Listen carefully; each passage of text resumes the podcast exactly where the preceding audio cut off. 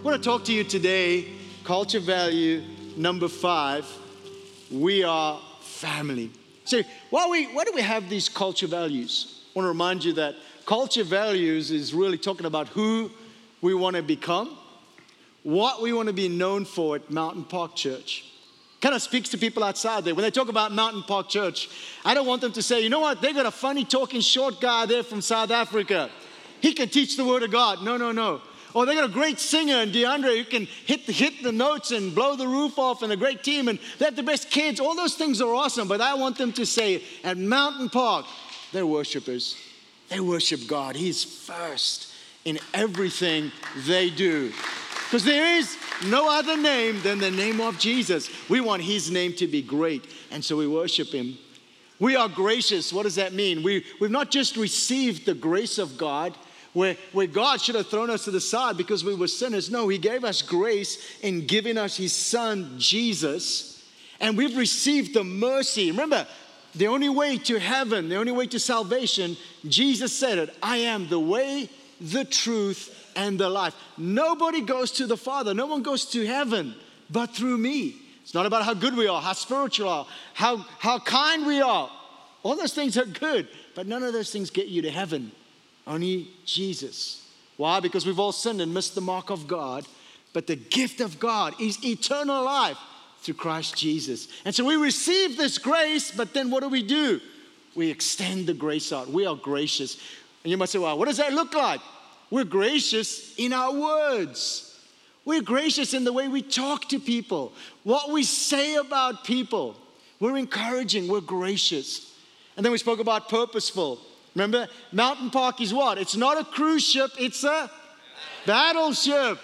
Right now, there's a battle going on. We say, what, are you talking about Russia? You're talking about this? No, no. There's a greater battle going on right now. It's the battle for souls. It's the battle for eternity. You see, there's a God in heaven who loved broken sinners like you and I, and He sent His Son Jesus to die on the cross that we could be forgiven. And through that forgiveness, we could have a relationship with our holy God. And so, without Jesus, you don't go to heaven. And so, the devil right now, God is extending grace and love through his church, the gospel, the good news. But there is a world, the Bible says there is a power. In fact, the Bible says there's a prince of this world, the devil, who, if you don't have Jesus in your life, he then is your Lord. Well, I don't worship the devil. I don't know Jesus. I don't worship the devil. No. If you don't have Jesus, the enemy, the devil, has a right to your soul. And if you don't have Jesus, you don't go to heaven. And so there's a battle going on where, where the devil is trying to distract people from God. They're trying to, he's trying to fill them with all this new age weird stuff that they will not seek God.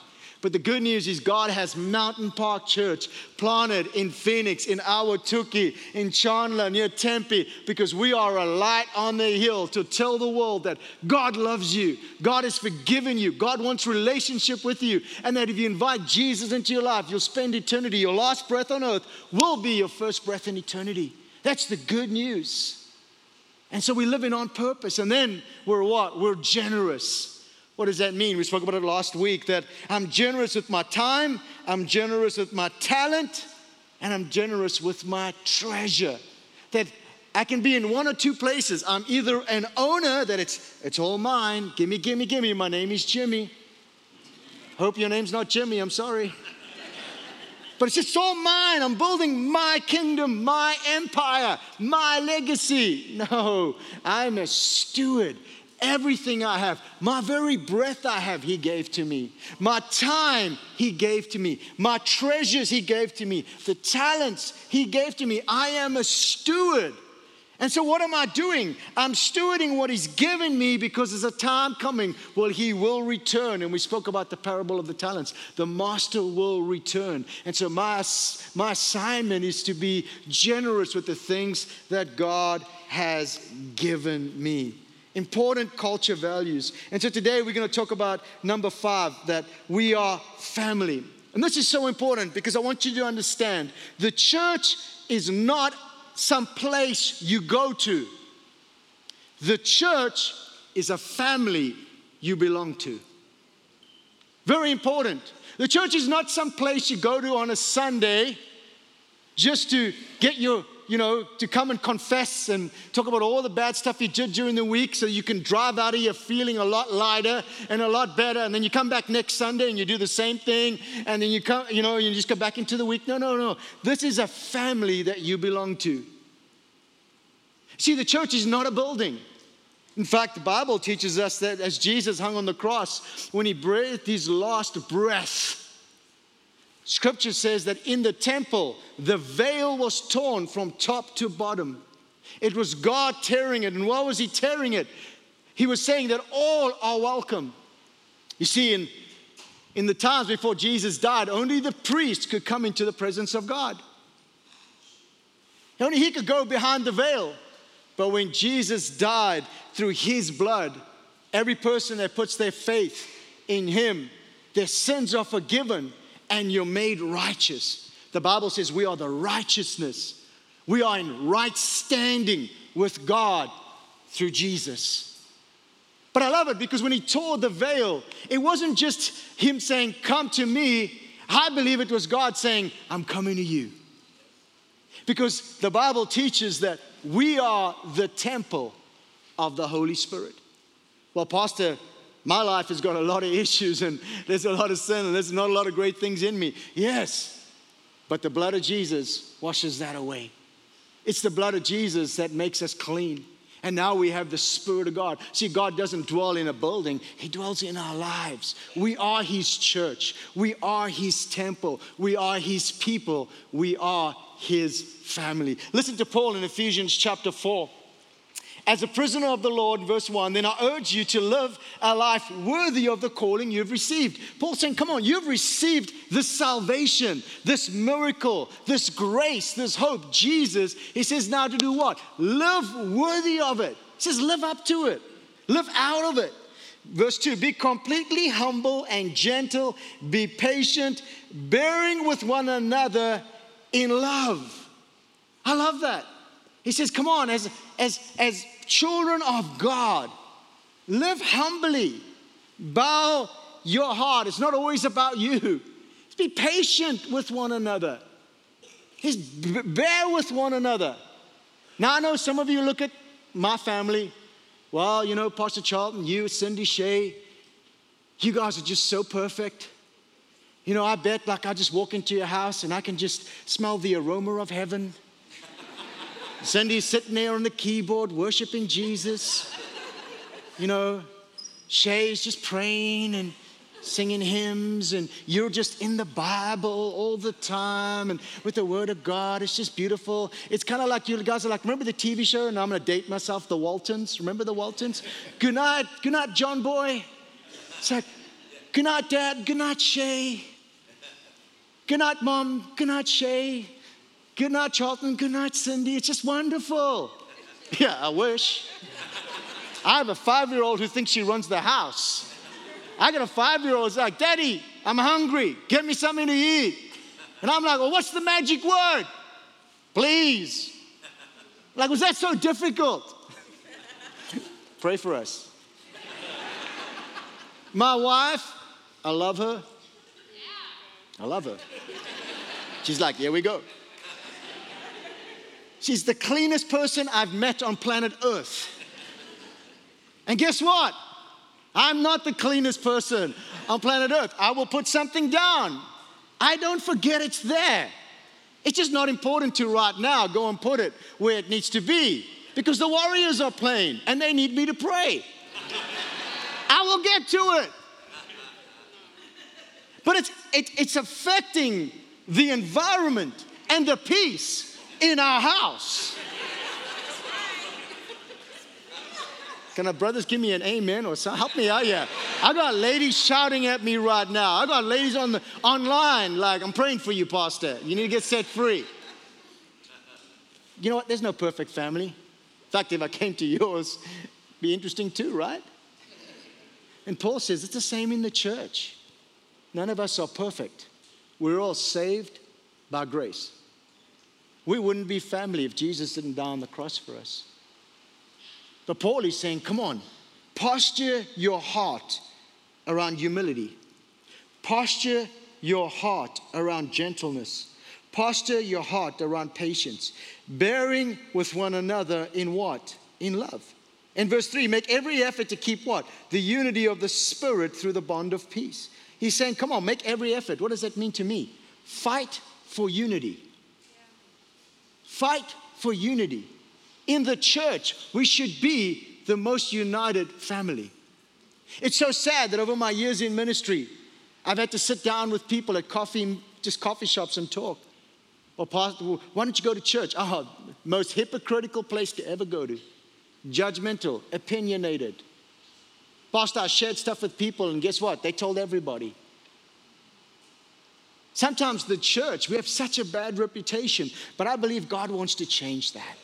I believe Mountain Park, we're called to be family. A family that the people around us here would say, you know what, I need to jump in. And we would say, come in, you're welcome. There's a place for you in this family. Says there's one body, one spirit, just as you were called to one hope when you were called the one Lord, one faith, one baptism, one God, and Father of all, who is over all and through all and, and in all. And I love this. Paul saying, don't forget, it was Jesus that made us one. We have one Father, one baptism. We have one authority. Paul saying, come on, shift your heart to unity and realize that God is the one that brought us together. Galatians chapter 6, verse 9 and 10. Let us not become weary in doing good, for at the proper time we will reap a harvest if we do not give, give up. Therefore, as we have opportunity, let's do good to all people, especially to those who belong to the family of believers. Paul saying, Come on, do good to others, but especially as the family of God, as, as, as, as, the unity and the spirit. He says, Come together and what? Do good to one another. Look for ways to help one another. Let me tell you, some of the greatest values that God wants in His church is this we grow together. God has not called you to grow apart. When you, when you gave your life to Jesus, He planted you in a family. He didn't pot plant you in a family. You pot plant yourself. Remember, I spoke about that in week two. Potted Christians get offended and they never grow. They jump from church to church. Planted, put their roots down and you know, uh, I learned something in Hawaii. Hawaii, I lived in Hawaii for four and a half years, suffering for Jesus. but Hawaii has a lot of palm trees. You know what's interesting about the palm trees? Because the, when the hurricanes hit and the winds come, you'll see those trees bend. I would see them, some of the hurricanes and storms that come through, the trees would just bend. But the next day they were fine. And someone told me the story of, uh, of those trees in Hawaii. They said, You know, those trees have the shallowest roots. And I said, Well, that doesn't really sound too biblical because God wants us to have deep roots. Yes, He does. But He said, You know what's interesting about those trees?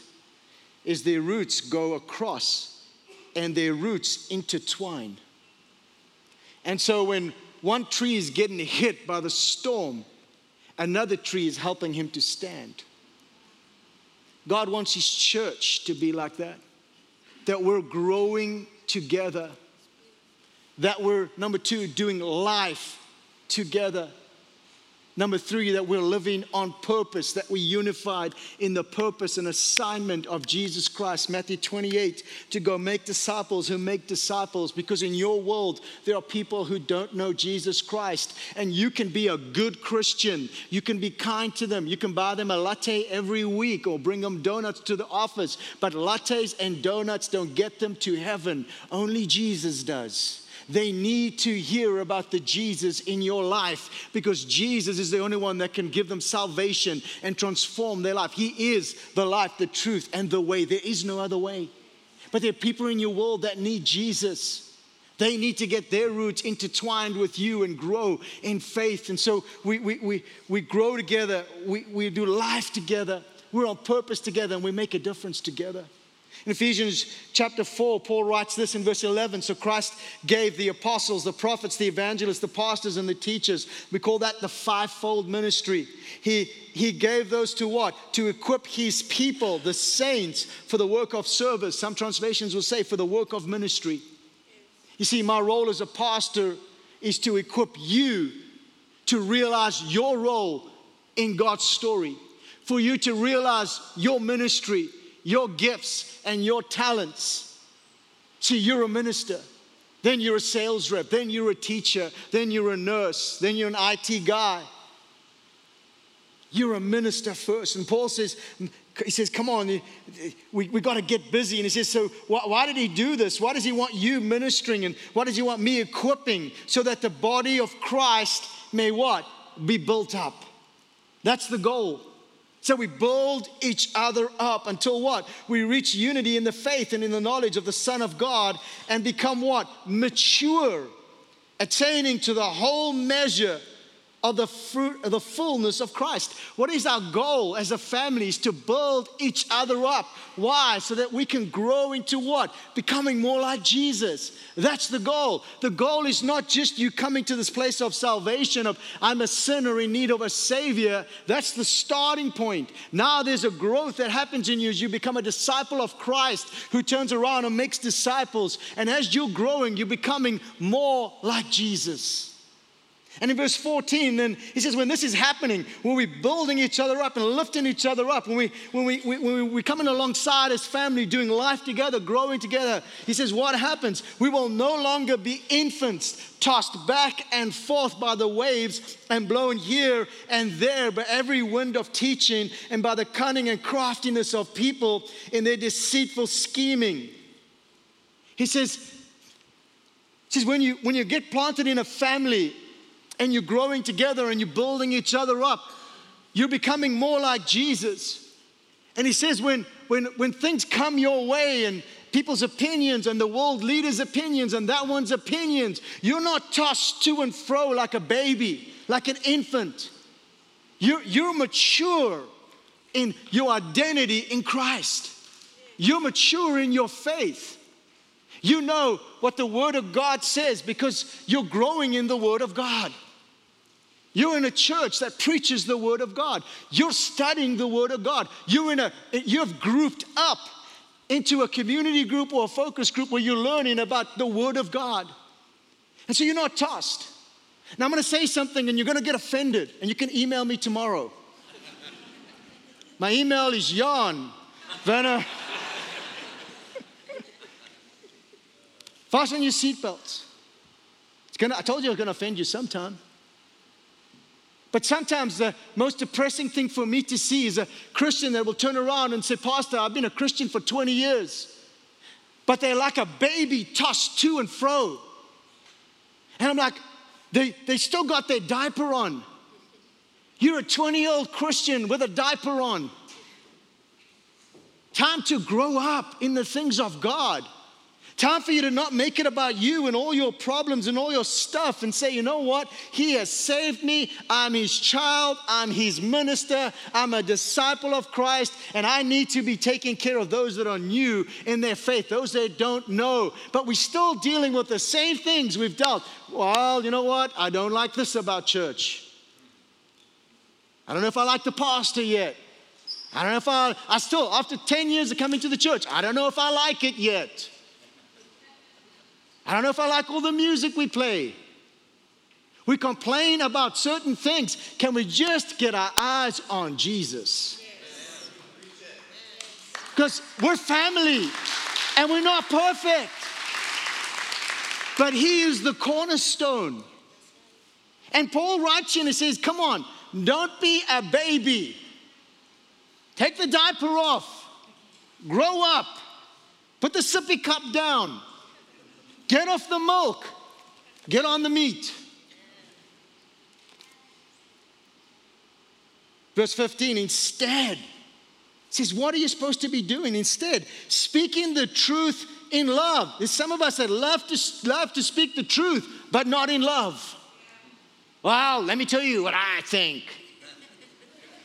I really don't care what you think, I care what he thinks. Because you ain't gonna change nothing. He's to change it. Now, if what you said was said in love and was the word of God, bring it on. Feed me. Feed me, I want it.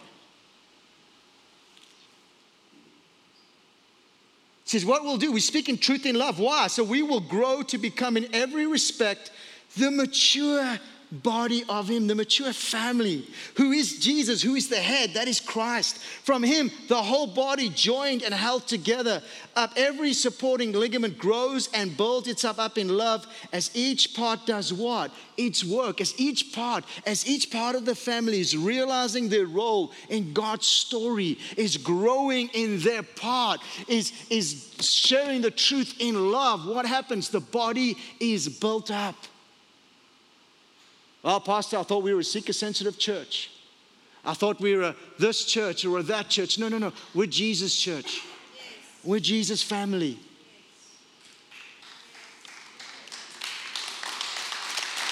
So Paul says here, he says what? That we build it up in verse 12. He says, the body of Christ may be built up. How do we build each other up? I want to give you four things really quick. How do we build each other up? How do we encourage each other?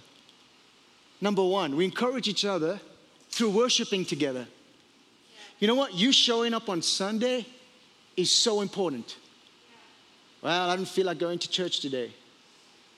I have some Sundays I don't feel like going to church, but I have to. I'm the senior pastor. But you know what's so amazing is when you show up on a Sunday See, I might be someone sitting next to you that's walked and just got a bad report or some bad news. And I'm sitting here on church and you're coming next to me and you're beginning to just worship God.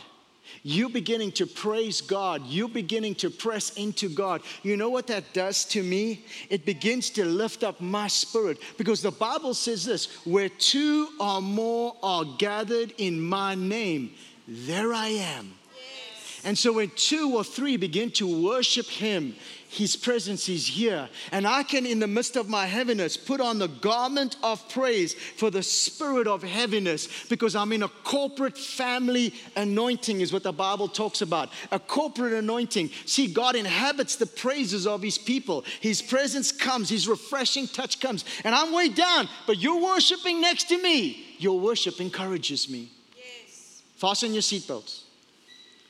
I think people, and I'm not pointing fingers to anybody, I think Christians were more excited last week when the Cardinals won in the last few minutes of the game than what they were when they went to church that same Sunday morning.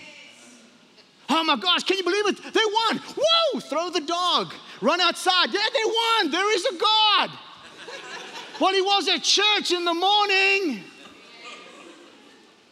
We get more excited Instead of coming into the house of God, David said, It was so good when I came into the house of the Lord and I worshiped the King of Kings. That one day, one day I'm going to spend eternity in heaven where there be no crying and no sin and no shame and no gnashing and no pain. I worshiped Him. We get to do that every Sunday, but not every Sunday. We get to do that every day. But there's something that happens when you come in faith, ready to worship God, and I come and all of us crying crying out to God, He inhabits, He opens the heaven and He begins to work in their hearts. And so, you worshiping on a Sunday is so important to the family of God.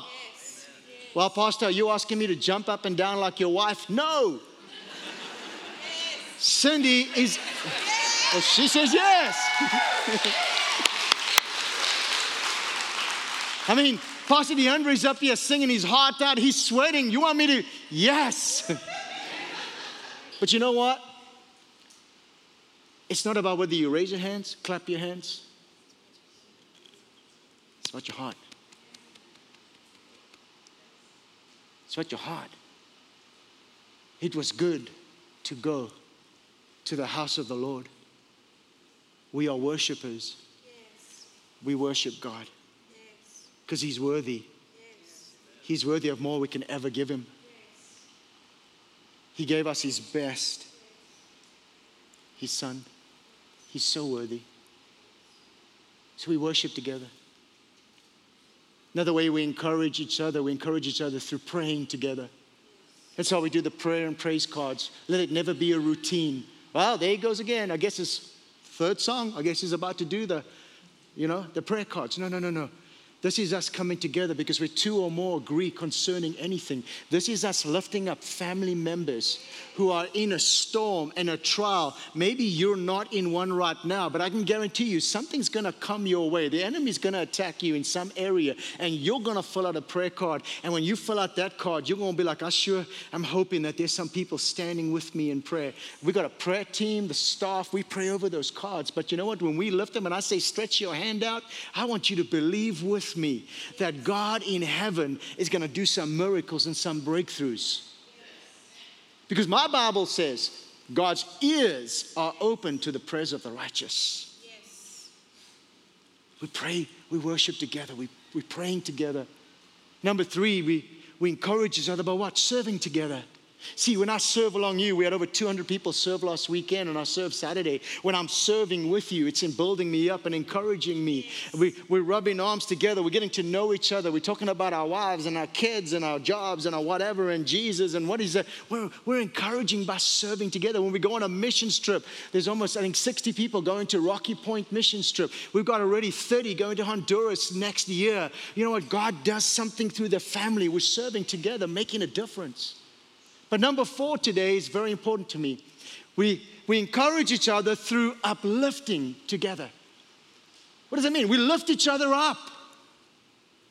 The lame man in the Bible needed four friends to carry him to Jesus. They had to put him on a mat and lift him up and take him to Jesus. When we uplift each other, we're bringing each other to Jesus. You see, here's what the church, this is what concerns me in the church today. We, in, we encourage and lift each other by, by our opinions.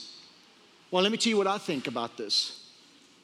Your opinion is not going to change anybody's life. It's the word of God that is living. Hebrews chapter 4, verse 12, and sharper than a two edged sword. It's the word of God, my friend, that transforms. Jesus said the parable of the sower a man goes out and he throws seed. He sows seeds, and we focus on the different grounds where the seed lays. But a couple of verses down, the disciple said, What is the seed? And Jesus says this the seed is the word of God. You and I are called to sow the word of God into the lives. That's how we uplift. Why? Because it's Romans chapter 10, 17 says, by faith. Faith comes by hearing, and hearing by what? Your opinion? No, hearing by the word of God. You want to build another brother and sister's faith up? Give them the word. Faith comes by hearing and receiving the word of God. So I want to give you a tool really quick this is something that's new at Mountain Park that we're kind of launching today and we're going to grow over the next couple of months. It's called the Life Journal. The Life Journal. I got introduced to this by my mentor in 2001, done it for over 20, 21 years. Transformed my life. People say, Pastor Charlton, how do you know so many verses and scriptures and where do you get your sermons from? Very simple, from my life journal. The life journal takes you through the Bible in one year. There's a reading plan for each day. It takes you 15 minutes to do, or it can take you an hour. It depends how deep you want to go. It's a, it's a way of feeding yourself. Because if all you do is feed on a Sunday morning, my friend, by the end of the week, you're going to be spiritually starving. Yes. Jesus said, Man does not live by bread alone, but by the word of God. We have to discipline ourselves. Now, look at me. You can see I eat a meal or two or three or four every day. I feed my flesh, right? But I also have to feed my spirit man. Because if you're wondering why you're still struggling with sin, it's because your flesh is stronger than your spirit man, the God side of you. And Jesus said, You got to feed your spirit man, the God side of your life. And what does he eat? In-N-Out Burger, he eats the Word of God. Yes. So I want to give you a tool today, and I want to say right up the front for some of you, there's a reading plan. It is an Old Testament section, a New Testament section, a Psalm, and a proverb. And it's broken down in verses, not whole chapters. So you can do this in 15 minutes. For some of you, you're new to the faith. I'm going to just challenge you to start with the New Testament or just the Psalms and the Proverbs each day. Just start there. Because you might read the Old Testament and be like, what? There's a lot of death right here. I don't understand. Yeah, you won't, because you're not at that level yet. But just start with the New Testament, the Psalms, and the Proverbs. It's really easy to do. And the principle of the journal, and we're going to be launching this through leaders learning this, and ministry leaders, and men's groups, and women's groups, and, and life journal groups. In fact, I'm going to start a group in a couple of weeks and teach, teach guys how to do the journal. The principle is really easy, and I want to write it down for you. The principle of this is called soap. You might say, why soap? Because we need to wash ourselves with the Word of God. We're going to wash ourselves with the Word of God. So, what you do is you take the reading, you go through the verses. As you're going through the verses, highlight a verse that stands out for you. This morning, I got up at 5:30. I did my journal. Two verses in Ephesians 4 stood out for me. I wrote both of them down. You might just find one. The goal is not to get many verses. The goal is to get one or two. But what you do is you start by soap writing down the scripture. What verse is God speaking or impressing on my heart today? What's that verse that's standing out? I write that verse down in my journal. Then, O is observation. What is going on in this verse? Today, our journal was in fact out of Ephesians 4. Paul was talking about unity. It's funny, I'm teaching on it today, and it was in my devotions this morning. Paul's talking about unity, the importance of unity. And then application. A is for application. How am I going to apply this in my life? Okay, unity. For me this morning, I wrote down I'm going to fight for unity. I'm going to lead for unity. I'm going to bow my heart where I need to for unity. How do I apply this verse in my life? And then P is really easy. Close with a prayer. Simple prayer God, would you help me to be an agent of unity? Would you help me to bow down where I need to bow down? Where I need to let go of my opinions of that person, that situation. Help me to forgive them. You know, it takes you 15 minutes to do, but that's the good news. If you just committed to one day a week of journaling, guess what? You've just done 52 days. I bet you 52 days in the Word of God this year will be 52 more than you spent last year. If you just committed to two days, 104 days, 104 days of the year, you would have been in the Word of God. That's a good goal, right? To say, I did 104 days, I did 104 journal entries. Imagine doing three days, four days. You're gonna get to the point. You see, when I wanna, if I wanna get a six pack, I'm not gonna walk into the gym tomorrow, sign a contract, lift some weights, and walk out with a six pack. I wish it was so. It's gonna take me six months to get a six pack. I've gotta work the core, I've got a diet, cardio. It's the same with the Word of God. Just scripture, observation, application, prayer. Set a goal for yourself. I'm going to encourage you to buy the journal. It's available in the lobby, the white, mar- white, white marble table. Set a goal two days a week. In three months, let's go three. Pace yourself. But you watch how God will begin to speak to you. One of the ways He speaks to us is through His Word. So I want to encourage you come on, it's time for Mountain Park family to be rooted in the Word of God. Rooted in the Word of God.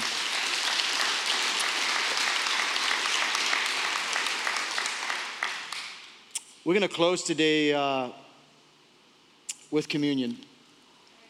And uh, because communion is one of the ways that we worship together as a family. And I'm going to encourage you the next, uh, next couple of minutes, we're almost done. We're going to worship in communion. Then we're going to worship with our giving. Then we're going to close the service. You've got these elements. So I want you to get them ready. I'm going to invite the worship team out. I want you to open. These are new cups, they're a lot easier. You flip it over, you get the wafer. I want you to open the wafer and open the cup, and I'm going to lead us in communion as a family. But as we start today, I want to I want to launch with verse 27 to 28 in 1 Corinthians chapter 11. Listen to this. So then, whoever eats this bread or drinks this cup of the Lord in an unworthy manner will be guilty of sinning against the body and the blood of the Lord. Listen to verse 28. Everyone ought to examine themselves before they eat of the bread and drink of the cup. Here's what I want you to do close your eyes really quick. Is there anything right now that you need to repent of to the Lord? Is there any sin right now? Is there anything you did or said, treated someone wrongly? If there's anything right now, you just got to say, God, would you forgive me? If there's nothing, that's okay. But is there anything right now? God, just forgive me. Forgive me. Because we've got to prepare our hearts before communion. Then in verse 23 of 1 Corinthians chapter 11, and for I received from the Lord that which I passed on to you. The Lord Jesus, on the night he was betrayed, took the bread. I want you to look at the bread, hold it. Just look at it for a second. And when he gave thanks, he broke it and said, This is my body, which is for you. Do this in remembrance of me. And go ahead, partake of the bread.